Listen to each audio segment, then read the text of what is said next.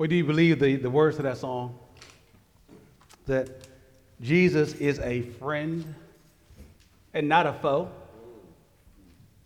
an advocate and not an adversary? I mean, maybe you have a hard time believing it because of what you're going through in life right now, but what the Bible continues to, to pound home to us is that Jesus Christ is not against you, friends, but for you. That Jesus' heart is to help you, not to hurt you. I mean, that's in essence what the gospel writer Matthew has been showing us the past couple of years as we've walked through his gospel a, a Christ, a, a king who has left his throne in heaven to come and help the helpless. A, a, king who doesn't see his subjects as so beneath him and so utterly despicable that he turns away from them, but a king who sees his people suffering and moves towards them. So when we sing songs like, What a friend we have in Jesus, we're not singing a song about someone else's experience. We're singing a song about what the scriptures say about our Savior. Jesus is a friend. Jesus is an advocate. Jesus is a king who cares. Jesus is a savior who saves. Jesus is for you today and will be with you forevermore. Amen. And so turn to him and don't turn away from him. Because turning away from him is the worst thing you could possibly do. That's something of what we see in our passage this morning as we continue our study in Matthew's gospel and what will be the last section we'll cover for at least a few months, and we'll jump back into Matthew at the beginning of next year in hopes of finishing the book. All right, so if you have your Bibles, return with you to Matthew chapter 23. And this morning we're going to cover the entire chapter, Matthew chapter 23. I'll read verses 1 through 39. Then Jesus said to the crowds and to his disciples, The scribes and the Pharisees sit on Moses' seats. So do and observe whatever they tell you, but not the works they do. For they preach but do not practice. They tie up heavy burdens hard to bear and lay them on people's shoulders, but they themselves are not willing to move them with their finger. They do all their deeds to be seen by others. For they make their phylacteries broad and their fringes long, and they love the place of honor at feasts and the best seats in the synagogues, and greetings in the marketplaces, and being called rabbi by others. But you are not to be called rabbi, for you have one teacher, and you are all brothers. And call no man your father on earth, for you have one Father who is in heaven. And neither be called instructors, for you have one instructor, the Christ. The greatest among you shall be your servant.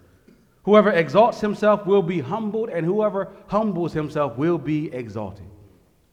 But woe to you, scribes and Pharisees, hypocrites! For you shut the kingdom of heaven in people's faces. For you neither enter yourselves nor allow those who would enter to go in.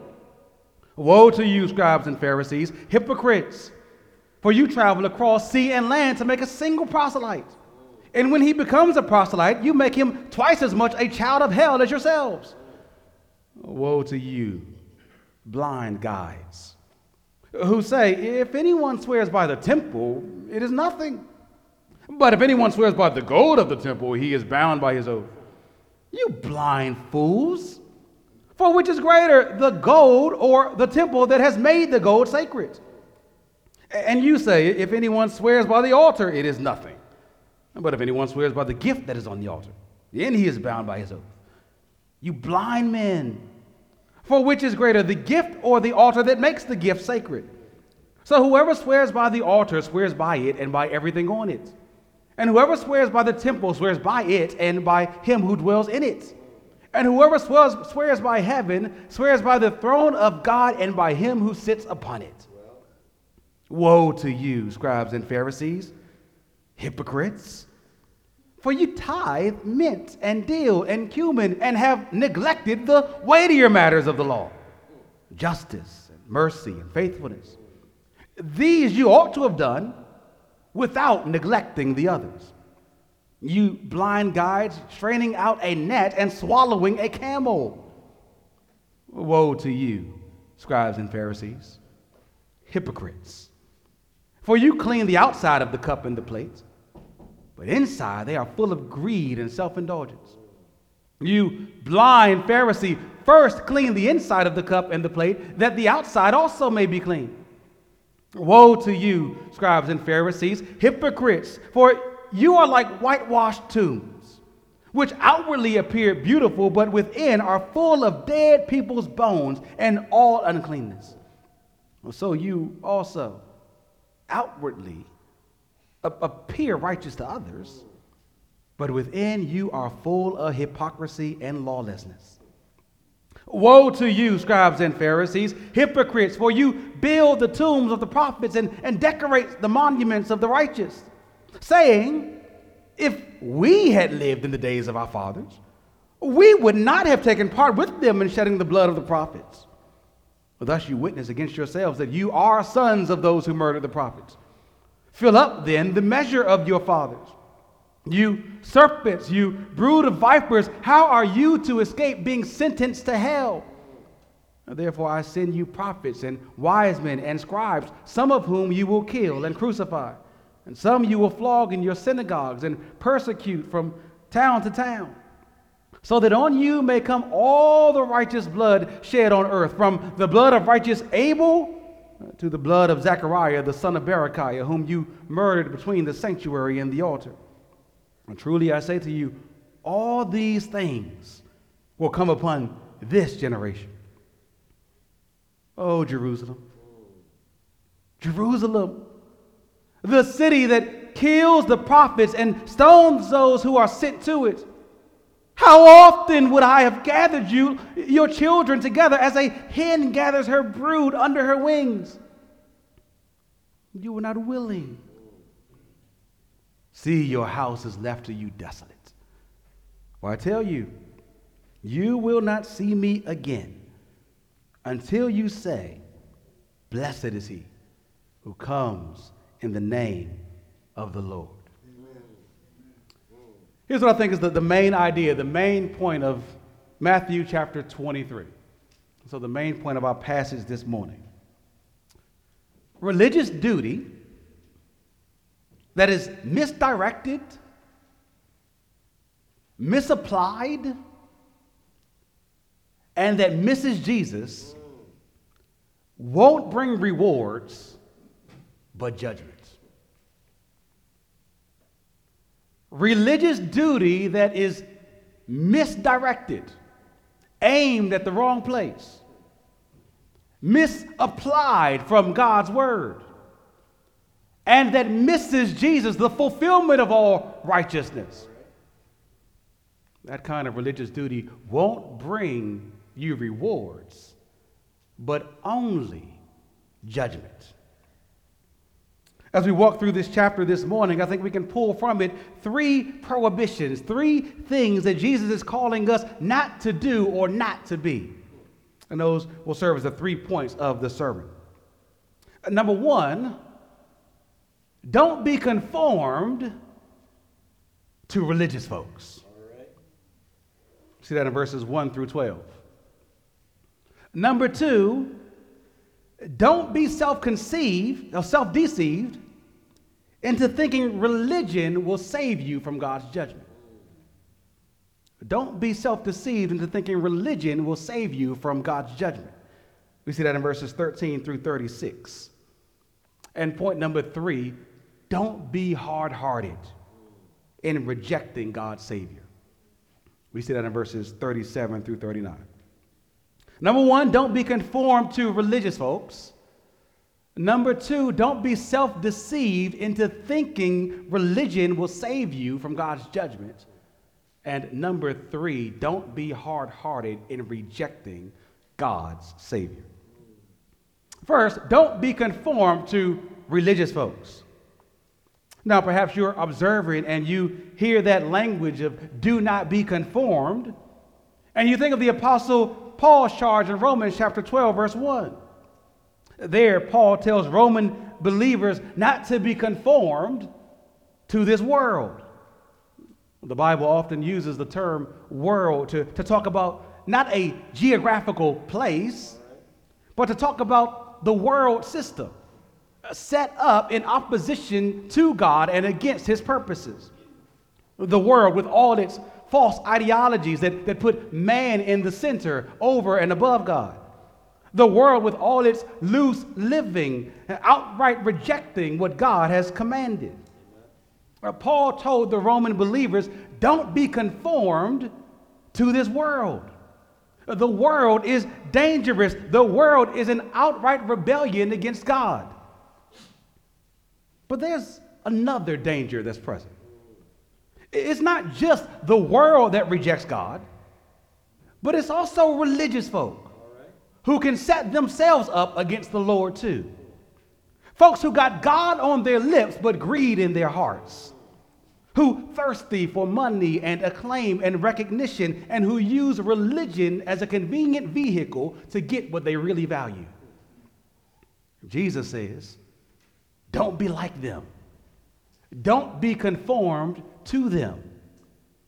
Notice Jesus here at the start of verse 23 is addressing the crowds and his disciples. And that's what verse 1 tells us.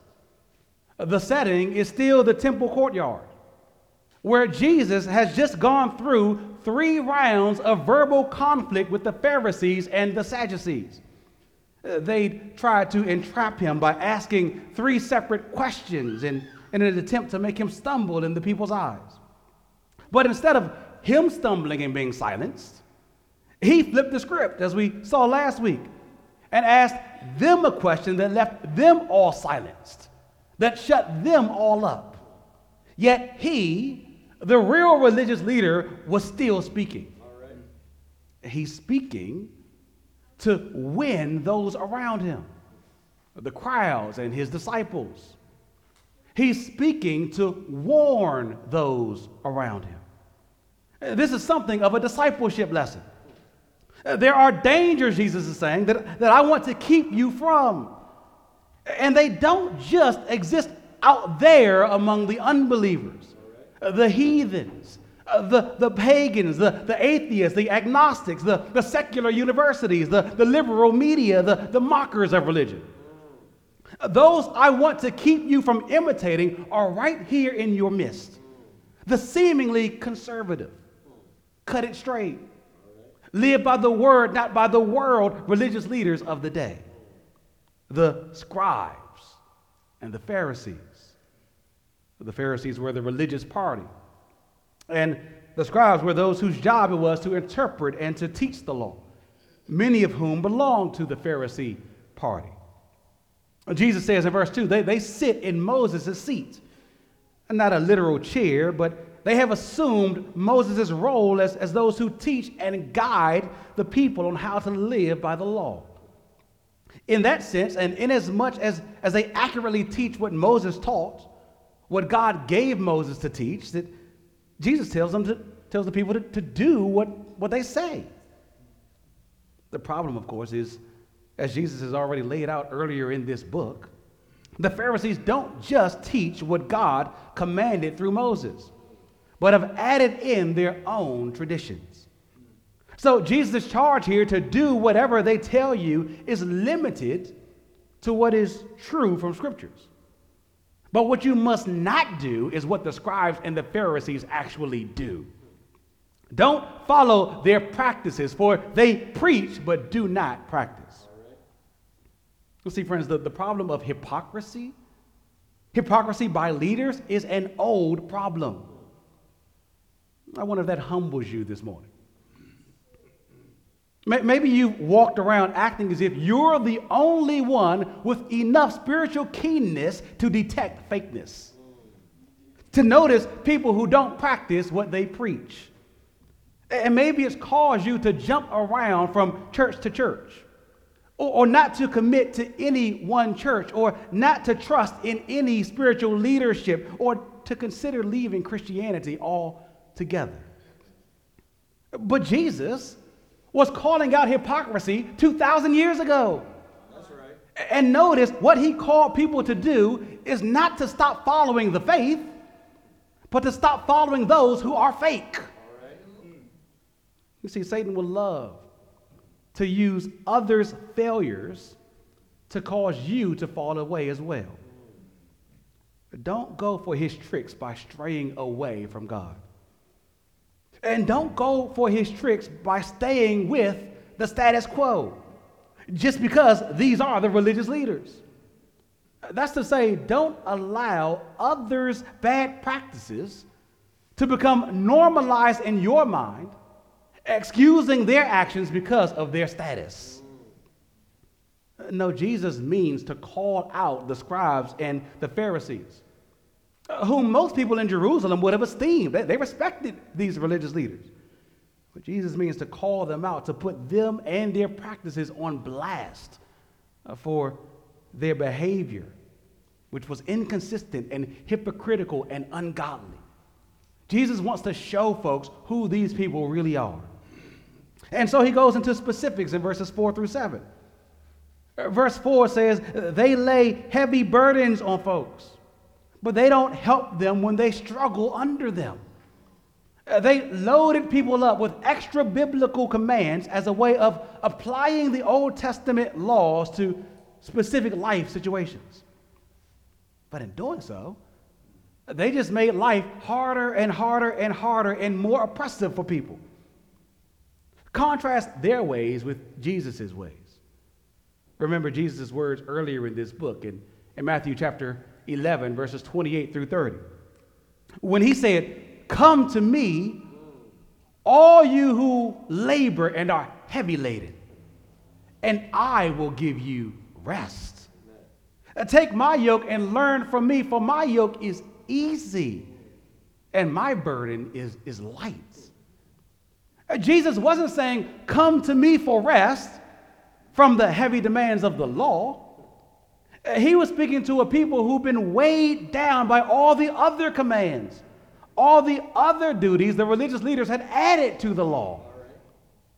You, you see, one of the marks of religion, of false religion that is, is that it adds stuff for folks to do in order to justify themselves, in order to please God, in order to, to truly live a godly life. As if what God demands and as if what God has done is not enough. Now, now some people think that, that any duty is a heavy duty, a heavy burden. They claim that any command or any charge is too hard to bear.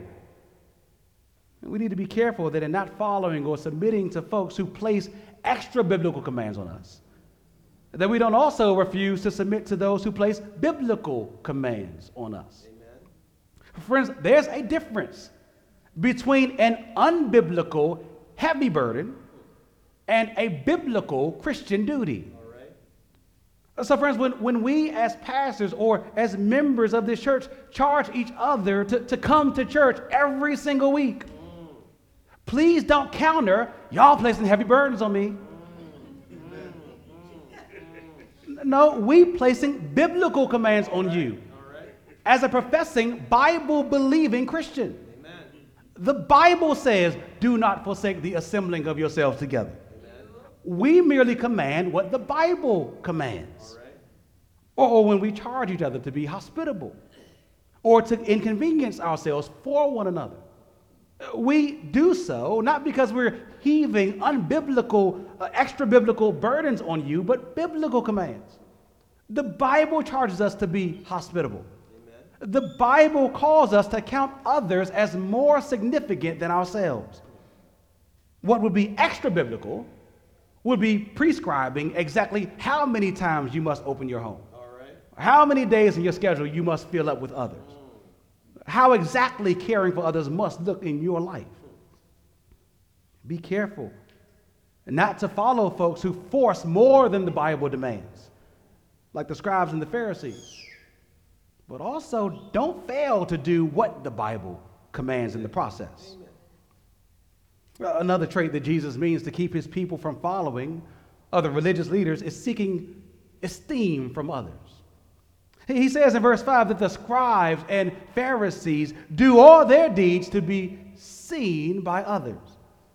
Their behavior is in direct conflict to the kind of righteous life that Jesus described on the Sermon on the Mount.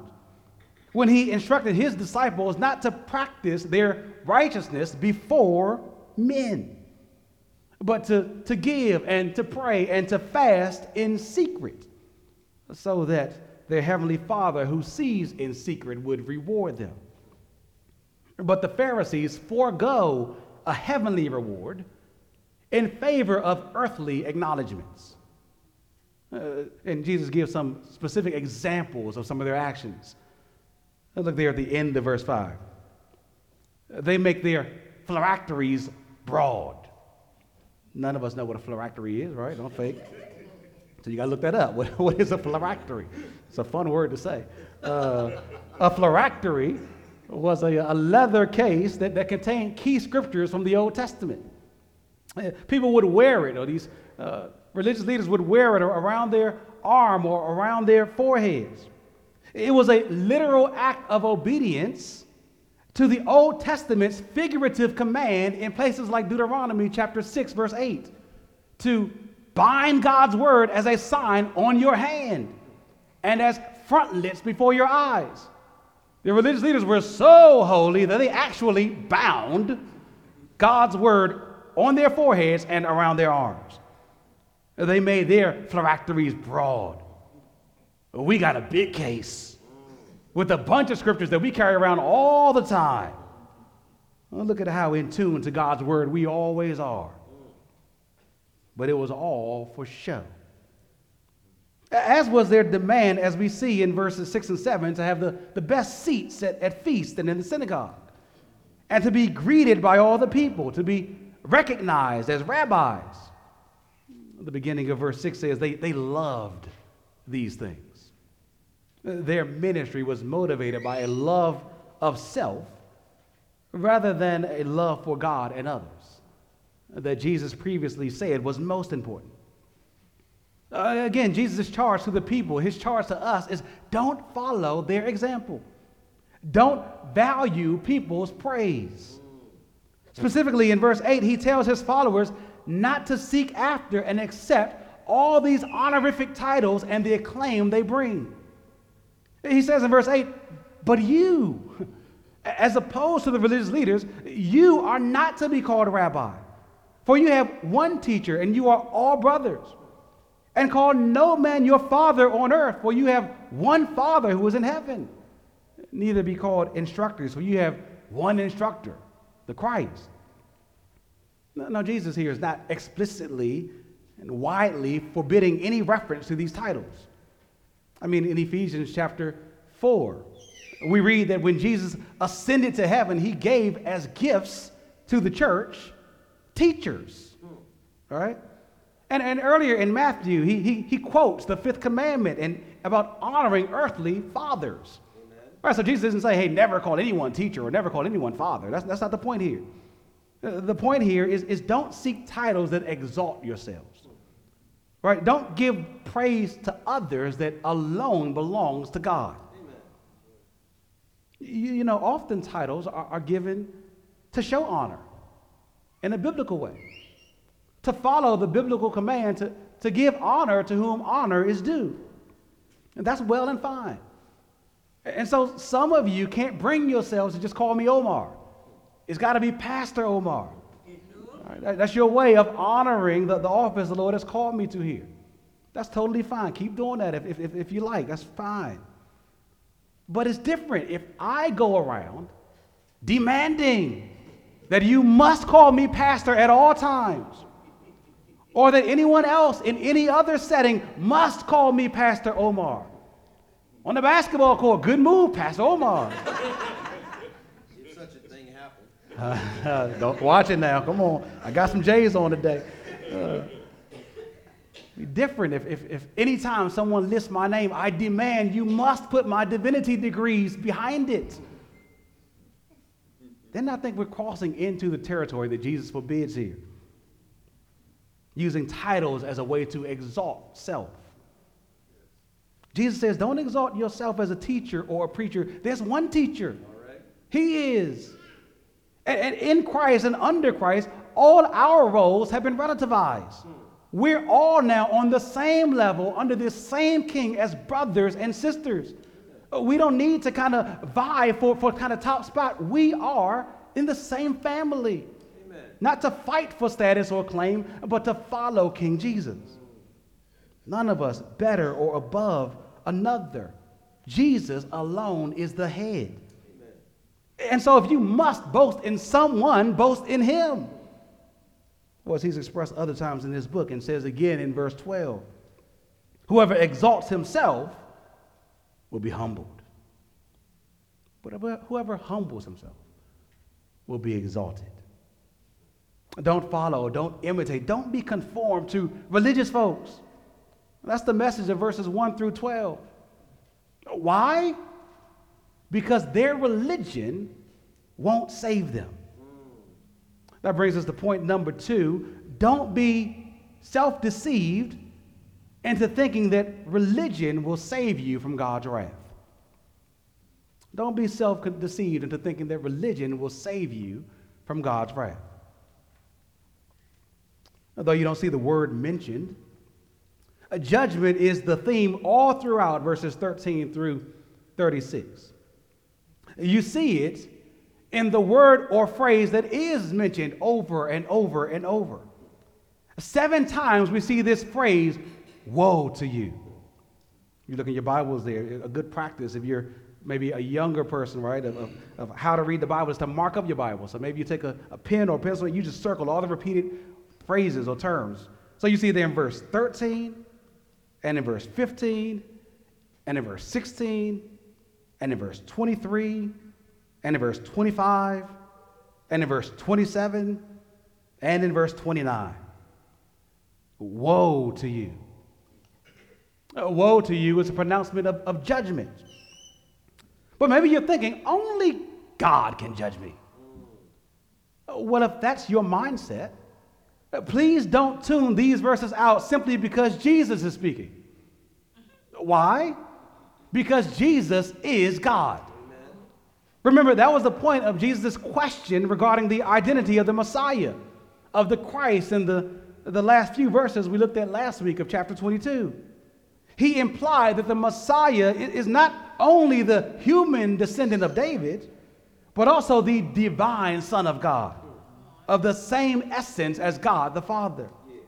And so, just as God in the Old Testament uh, through the prophet Isaiah in Isaiah chapter 5 pronounces judgment upon the people of Israel.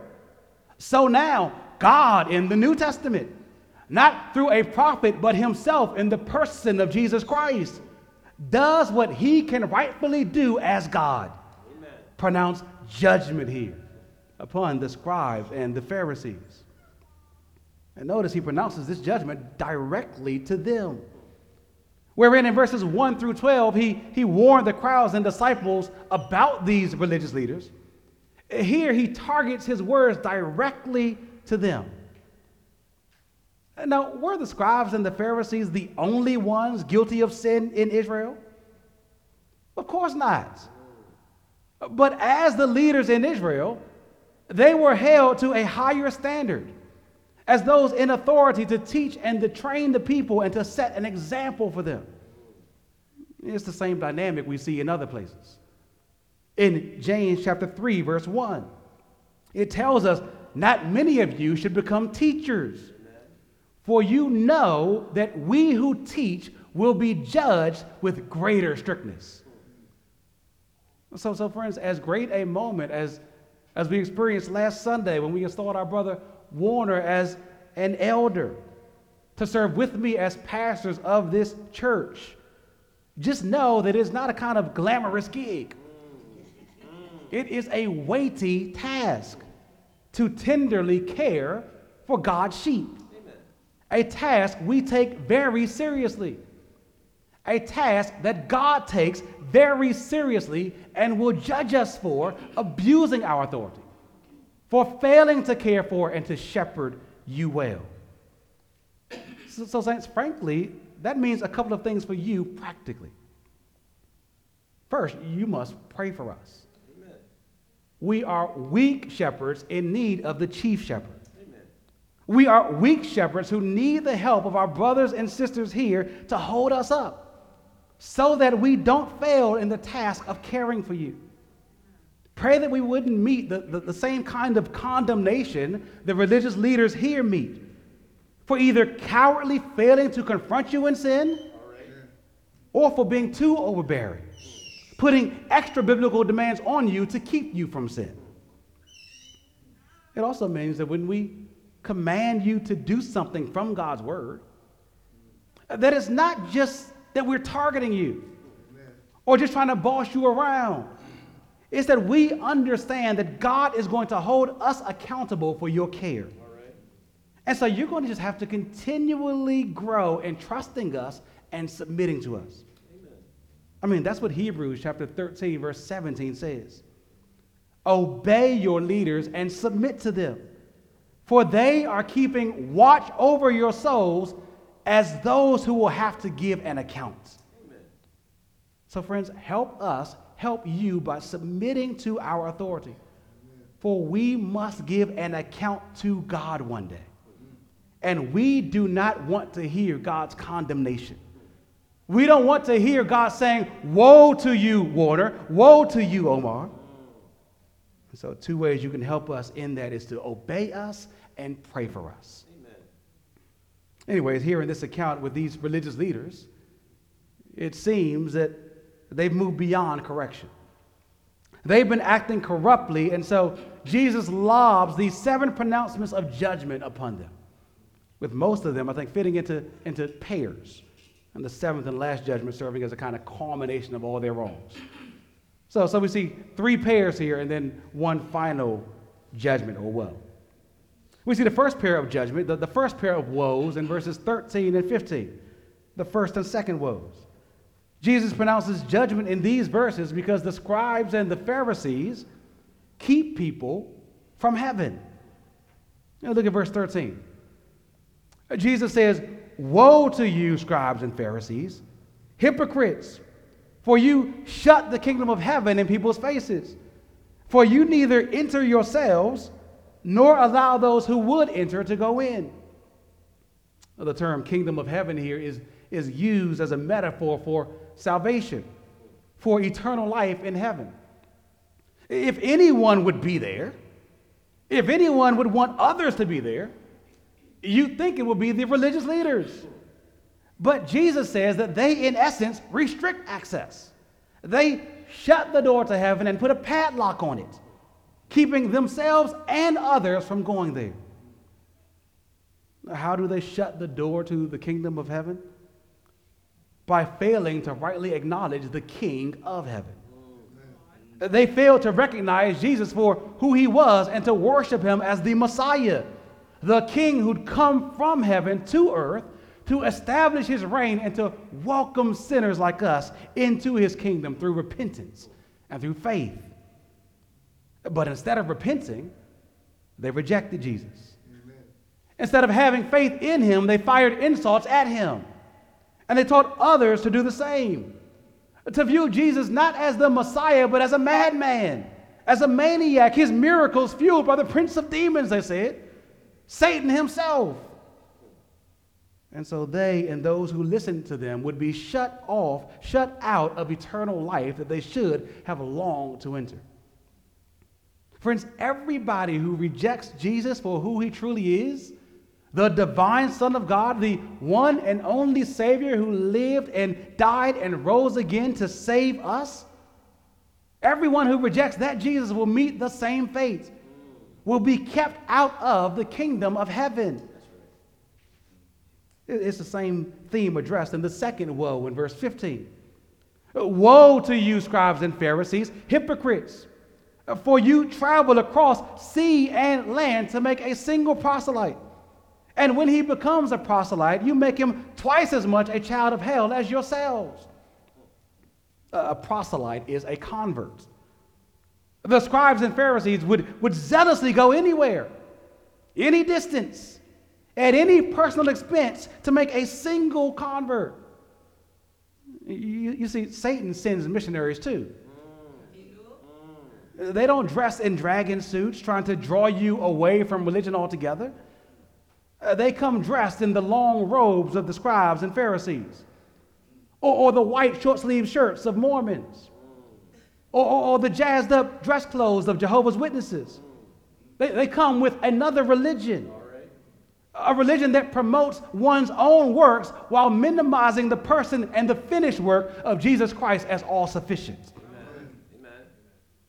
The Pharisees might win a convert, but not to Jesus rather to Phariseeism, to rejecting Jesus as the Christ and being burdened with extra biblical requirements and burdens to earn their own salvation.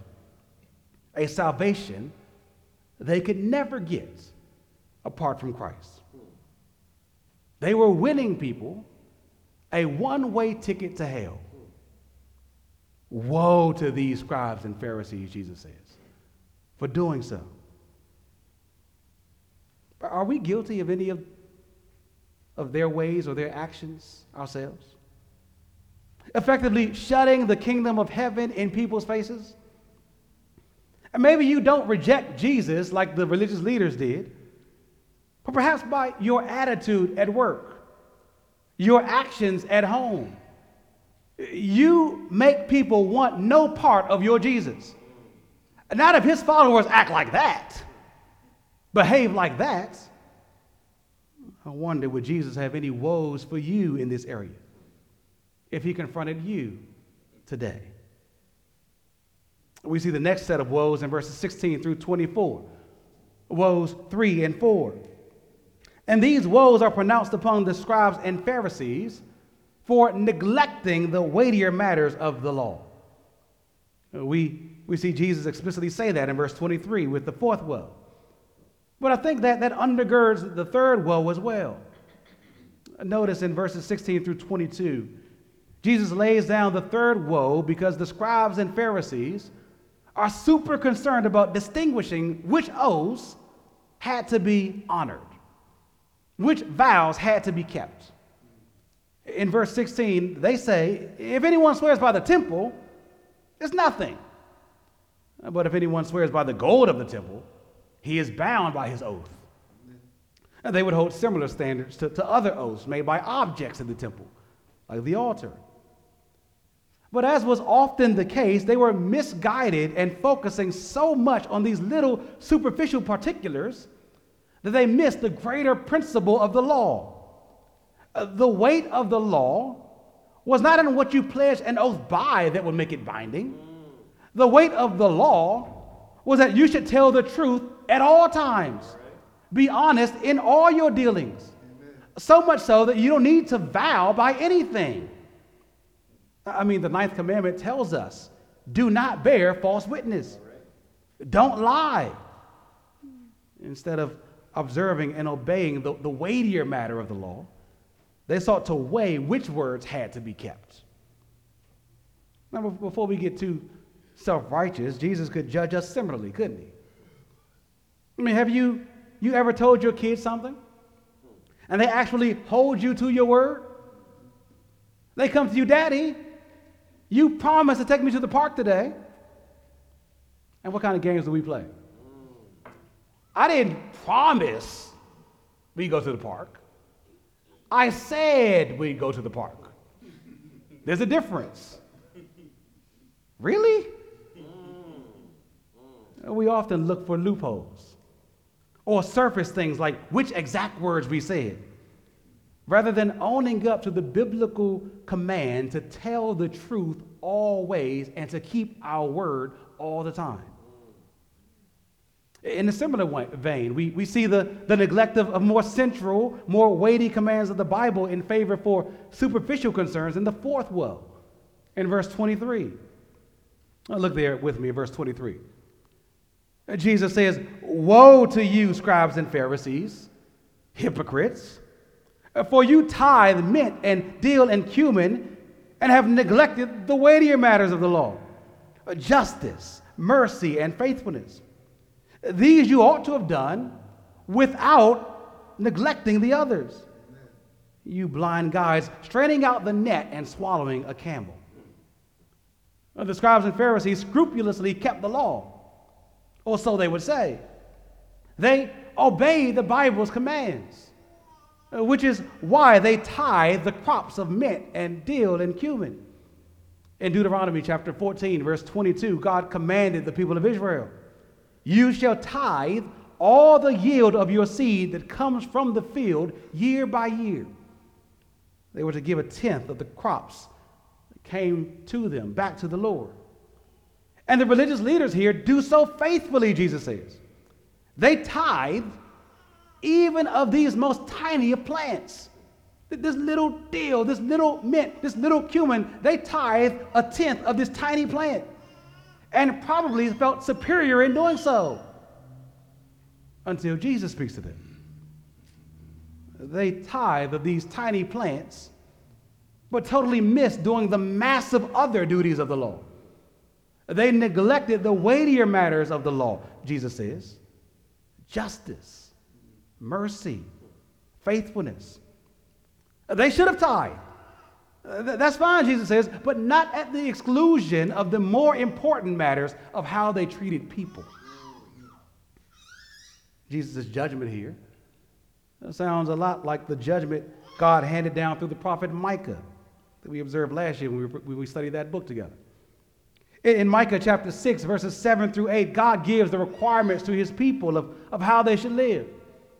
Uh, what he requires is not simply the ritual and routine sacrifices of, of thousands of rams or even ten thousands of rivers of oil. No, what does God require of you? Micah chapter 6, verse 8 says to do justice and to love mercy and to walk humbly with God. We are called to be a just people, to uphold justice, uh, to treat one another equitably with the esteem and honor fitting creatures created in God's image. And anytime we don't do that, through our speech or through our actions or through policies or through laws, whether implicit or explicit, the people of God, more than anyone else, should be upset. Because injustices are insults to God. Because injustices against people are perversions of God's word. We've been commanded to love our neighbors, not to lord over them. We've been commanded to love our neighbors, not to discriminate against them or to mistreat them. Now, now, someone day say we, we should leave these things alone. Any talk of justice, any talk of mercy ministry is leaning towards having a social gospel. But I want to say that any true gospel must touch down in how you treat people in society, must engage with society. When you see and believe what Jesus Christ has done for you, how he who legitimately is so far above us, did not look down on us in scorn, but came down to us to save us.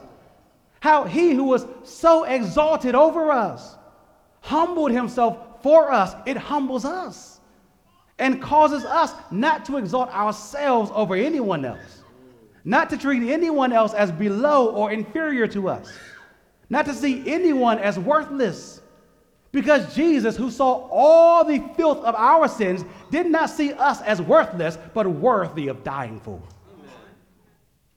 That pushes you into a humble, loving posture of wanting to see people valued and actively seeking their good, no matter what color they are, or what quality of education they have, or what corner of the world they come from. That's not a social gospel. That's a gospel that goes social. A gospel that fleshes itself out in concerns for the society that God has placed you in. Jesus exposes here that you can focus on doing biblical things and yet miss doing bigger biblical things. For the Pharisees, it was a tight adherence to tithing while totally neglecting the well being of others. What's our tendency? What's your tendency? Maybe we tithe or give money to the church, but don't actively engage and care for our brothers and sisters here. Don't check on them or pray for them. We ought to do the former while not neglecting the weightier duty of the latter. Or maybe you study God's word day and night. You know all the theological terms, but you don't treat your coworkers kindly. Or you hold hatred or animus in your heart toward people of other ethnicities or of your own ethnicity. Or you show apathy towards any injustices done to them. Now, what happened in your heart when you heard news last weekend of a white supremacist targeting a black neighborhood in Buffalo and gunning down 10 people in the supermarket? What happened in your heart when you heard news of a black man in Dallas two weeks ago opening fire in a salon in that city's Koreatown, wounding three Asian women in what seems to be a racially motivated crime? What happens in your heart when you hear someone in your family or on your job make disparaging and, and debasing remarks about white people because it's okay because they ain't around? Uh, Do you not care about those things? Are you dismissive of them? Do you have a just me and my Bible mindset? Friends, be careful. It could be that we have narrowed our obedience to God's word to one specific area or to mere uh, obedience or adherence to the minutiae of the law while neglecting weightier matters of the law justice, mercy, faithfulness. As Chris prayed earlier, it's always easier to check lists of religious duties than to love people and to seek their good. But Jesus will judge us. If we're merely concerned with checking a box to say we paid our tithes, we read our Bibles, we done told 10 people about Jesus, but have not truly cared about people. Saints, that's not the kind of congregation we are aiming to be. I'm thankful that that's not the kind of congregation that we are. I'm thankful for many of you who have modeled the kind of holistic ministry that Jesus calls us to here. You're very intent on carefully obeying all of God's word, including the weightier matters of it. And so you read your Bibles and you volunteer at the Forestville Pregnancy Center, counseling women and couples to keep their babies. You give offerings to the church and you offer to help those in need. You prioritize God, gathering with God's people and you pray for and work for the rights of all people. Saints, those are good things. Those are God honoring things. Things that will keep you from pronouncements of Jesus' judgments, like those he levies here upon the scribes and the Pharisees. Oh, there's a third set of woes or judgments we see Jesus pronounce in this passage. We find it in verses 25 through 28, the, the fifth and the sixth woes. And these judgments are pronounced upon the religious leaders because they cared only about external and not internal purity. They cared about cleaning up the, the outside, but not addressing the, the inner man. That's Jesus' point in, in pronouncing the fifth woe in verse 25. And the scribes and Pharisees cleaned the, the outside of cups and plates to make sure they, they were clean and wouldn't introduce any defilement in their bodies when they ate or drank from them that would make them unclean. Uh, But Jesus has said elsewhere it's not what goes into the body that makes you unclean, but what comes from within. Inside, we read here, these men are full of greed and self indulgence, but they're doing nothing to deal with the deep uncleanness within. Similarly, in, in verses 27 and 28, the sixth woe focuses on, on the scribes and Pharisees' infatuation with external things. Jesus says they are like whitewashed tombs. These tombs would be plastered bright white to alert people not to touch them. Because if you touch the tomb of a dead person, it will make you unclean. But that bright white outside couldn't mask the dark contents inside. There was a dead person in there. So it is with the Pharisees. Verse 28 says, They outwardly appear sparkling whites. They appear righteous to others, but within they are full of hypocrisy and lawlessness. You know, it describes all of us in a sense. We all outwardly look better than we actually are. Because inwardly, there is a spiritual corpse that is apart from Christ. Uh, naturally, we are all born dead in our sins, inwardly filled with all kinds of lawlessness, and we cannot clean ourselves up. Friends, that's why we need the new Jesus, new life that Jesus alone brings. He suffered and died on the cross for our sins and for all our guilt. And he rose from the grave for our justification. And he calls us all now to turn from our sins in repentance and faith with the promise of a new heart. Second Corinthians chapter 5 tells us that if anyone is in Christ, he is a new creation. The old has passed away. Behold, the new has come. My friends, if you want to be clean, not just on the outside, but want inner change and renewal, want spiritual life instead of spiritual death, then right now, what you must do is call upon Jesus. Say to him right now in your seat, Jesus, I know myself to be a wicked sinner, but I know you to be a wonderful Savior. I know that I am dead in my sins, but you lived and died for my sins, so make me alive. Ask Jesus to give you life today, and he will do it. Come talk to me after service. Talk to anyone around you. We would love to tell you more about how to find new life in King Jesus. Some of us have already made a profession of faith in Jesus. We, we said we trust in him. And we even live like we do on Sundays. But our church clothes and our church tones and our arm around our spice, uh, uh, around our spouse here, or our clean speech here, or our clean browsing history here. Hide the real you. Well, they hide the real you to everyone except God.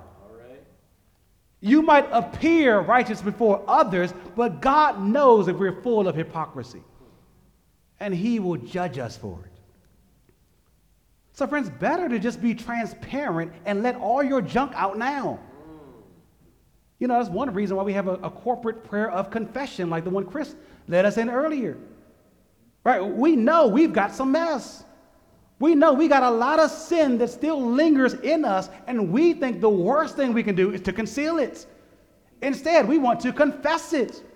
For if we confess our sins, then the Bible promises that He is faithful and just to forgive us our sins and to cleanse us from all our unrighteousness, to cleanse us from within. We got to stop trying to look clean on the outside. Jesus wants you to be clean on the inside. And the only way to be clean on the inside is to give all your dirt to Him. All right. We're going to have to kill that kind of quietness about who we really are. That, that quietness is going to kill us. That's why we got to have deep and transparent relationships with each other. If you only present the, the best version of you, the Instagram version of your marriage, the Instagram ver- version of your parenting, the Instagram version of your struggle in singleness, the Instagram version of your walk with Christ, you know, with the, the coffee cups on the table and the Bible open to Psalm 23 and all marked up. That's how you really are, right? You ain't read your Bible in weeks. We're going to have to show the real sins and the real struggles we deal with. That is, if we really want help. Better to open up and let others in in hopes of actually seeking to grow in holiness than seeming to be holy. It's hard to fake like you're righteous, isn't it? I did that for 26 years of my life trying to be this kind of spiritual person, acting like mom wanted me to act, going to church, you know, and my mother knew who I was. Inside, I knew who I was, right? Young people don't do that. The Lord knows who you are. Amen. Older folks don't do that. Might as well let your mess out now so the Lord can heal you. Mm, mm. He knows who you and I are. He will either judge us accordingly or draw us near to him if we call to him. The seventh and last woe that Jesus pronounces is in verses 29 through 36. Jesus pronounces judgment upon the religious leaders because they built monuments for the prophets. acting like they esteemed them. They claim they never have taken part in their forefathers' sins in putting Israel's prophets of old to death. But in fact, they have not only resumed their forefathers' actions, but they bring it to a head. They culminate all their actions. Verse 32 says, they will fill up or complete the measure of their fathers. How? Because in just a few days, they would put God's very son to death. They would murder the Messiah. And after him, Jesus says in verse 34, they will kill and crucify and persecute all those that Jesus tasked to carry on his mission. His 12 disciples and many other faithful followers who would be mur- martyred for his name. In that way, all the blood of all the saints from all times past would be on their heads. From the first person killed in the Old Testament, Abel, to the last person killed in the Old Testament, Zechariah. They would be guilty of all of it because of the greater and most supreme guilt of killing the one whom all the prophets and all the righteous men pointed to Jesus Christ, the righteous one. Woe to you, Jesus says, for you murder God's messengers.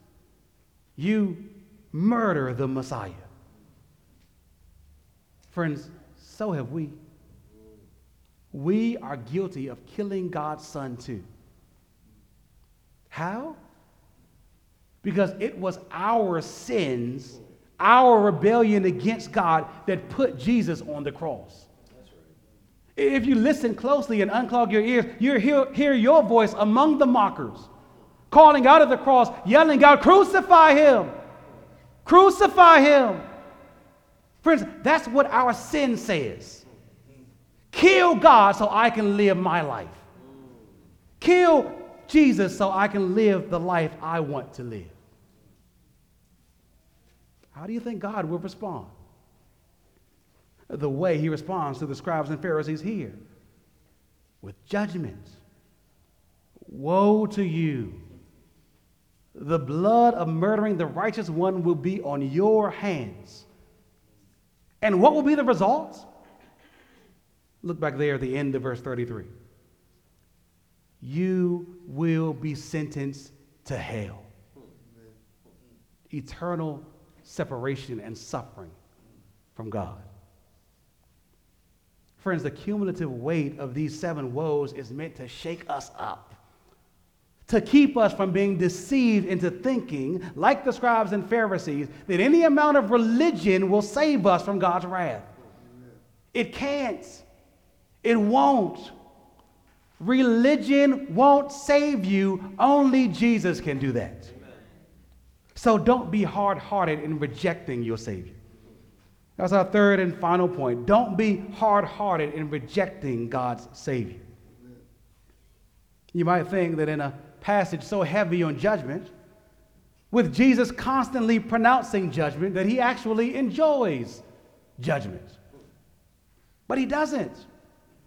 Judgment is his strange work, it's not what he delights in.